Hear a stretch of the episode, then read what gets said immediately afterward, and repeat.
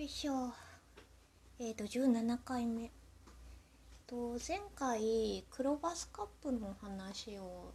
最後ちょっとしてたのでちょっとあの二次元というか声優さんのイベントの話をしようと思います。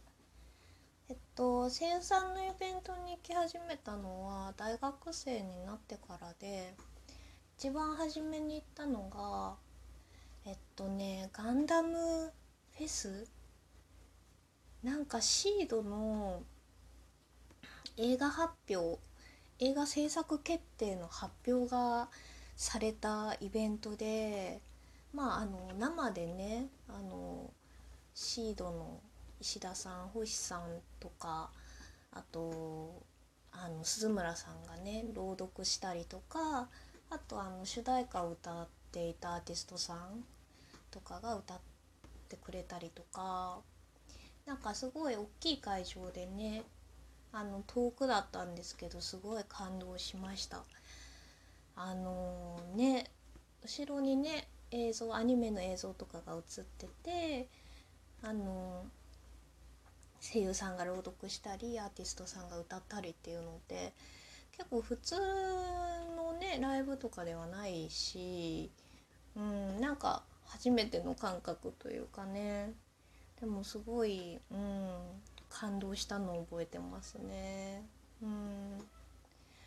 でその後もちょこちょこその作品の声優さんイベントにも行ってはいたけどあの高校時代にね鈴村さんのあのラジオとかを聞いてて行きたいって思ってた「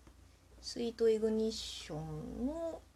CD のお渡し会みたいのあの多分キャラホビとかそういうあの企業さんがいろいろ集まってブースを持って、まあ、グッズとか販売してるような、うん、そういうイベントであったんですけどなんかもうずっとねなんかその鈴村さんと握手会を須村さんの握手会に行きたいって思ってたけど確かね1年2年ぐらいはね行けなかったんですよね東京の大学に行った後も。いやもう緊張しちゃってまだあのー、ダメだみたいな まだ気持ちの準備がみたいのですっごい緊張しててでねもうずっと並んでなんえっとねコードギアスのねイベントとかで知り合った福山潤さんのファンのお姉さんと一緒に行ってたんですけどもう並びながら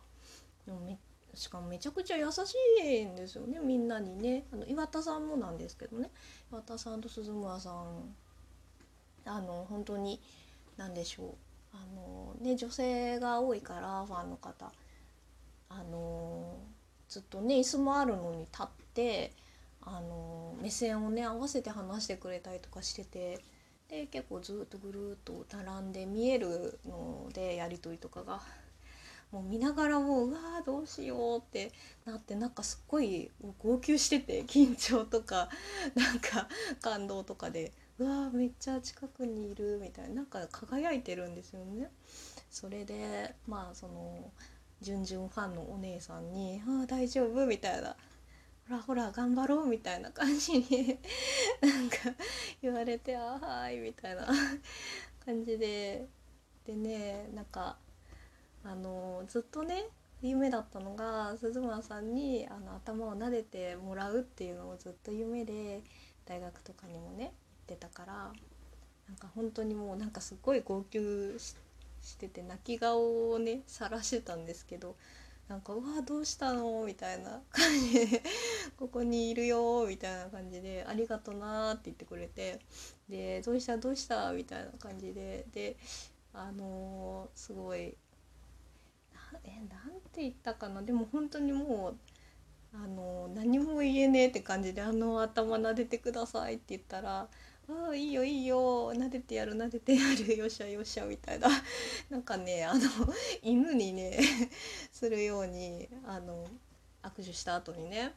あの撫でてもらった覚えがありますね。で岩田さんも「よかったね」とかで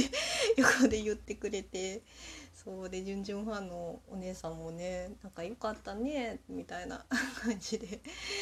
すごいねあの優しい世界でしたね。めっちゃ優しいって思いましたね。うん。そう。でもさなんか私あのその鈴間さんも今でも好きなんですけど今あの古川さん古川誠さんあのをねあの好きなんですけどもうあのイベントとかねしたりしてるんですけどなんか最近の声優さんとかってお渡し会厳しいんですかね？今その鈴村さんが私とかやってた時はそういう握手以外のあの頭撫でたりとかなんだろうななんかハイタッチしたりとか結構自由度が高かったんですよね。でもなんか最近はまず握手がないさ触れない。私だしだからそれ以外のことはね多分できない感じになってますよね。なんか久しぶりにそういうイベント行くようになったんですけど古川さんの。なんかあなんかちょっと変わったんかなとは 思いましたね。結構そのなんだろうキャラの声とかもやってくれたんですよね昔って。うん。なんかやってもらってる子いました。あのリュータロスの声とか答えは聞いてないとかそう言ってたな。でも本当になんかすっごいそのなんか好きが溢れすぎてもうあれですね。ほんといろいろねそのキャラクターでやってくださいとかねなんかねこれこれこういうのが好きでみたいなもう全然伝えられなかったし伝えあの手紙とかね書けばよかったんですけどそういう意識もなかったですね。でも ただねそうなんか夢が叶ってすごい嬉しかった覚えがありますねその後もね何回か尾形氏とか行ったけど、うん、やっぱ一番最初は一番なんか緊張したし結構、うん、その後も 燃え尽き症候群みたいになってて これから私はどう生きればいいんだみたいになってましたね。うんその時本当に結構鈴村さんラジオとかあとなんか「超人タイツ」っていうね鈴村さんが好きなあの特撮の番組とかね特撮とか なんか一人で街ぶらするみたいな番組とかねいろいろやられてて。そうでもその時は当時は学生だったのでお金がなくて時間はあるけどお金がないって感じだったんであんまりねそういう月額課金とかねイベントのグッズとかもねあの買ってはいたけど うん。月額で毎月とかねできてなかったからなんか今はもう後悔しないようにって 鈴村さんのはねあんまり課金してまで見るみたいのなくなっちゃったんですけど古川さんのあのねまこにゃんのコンテンツとかはできる限りねお金を公式に落とそうと思いながらなんか押してますね。だなんかそのうんただやっぱりね一番初めにね初めてそういうねあの優しくしてもらえた対応してもらえたっていうのは本当にずっと、うん、覚えてるしありがたかったなって思いますね。だって冷静に 考えたら本当なんでこいつこんな泣いてんのって思うしね引きますよね。なんなんみたいな。ねえ優しい本当に。というかうん。人間ができてますよね。今ん？多分私今の私とそんなに変わらない年齢ぐらいですね。おん？え？同じぐらいかもしれない。その時にねもう結構声優さんとしてねもう確たる地位というかねうん地位を確立されててねうん本当に尊敬ですね。今でも尊敬してますね。うん。そうでもね本当すごい恥ずかしいよね。お渡し会とかね。なんかあんまり、うん、得意じゃないですね。でもねあると行きたいって思っちゃいますね。積んだりはしないけどうんまあね。そう。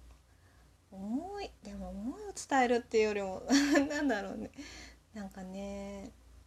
もう刺激ですよねもうね近くで。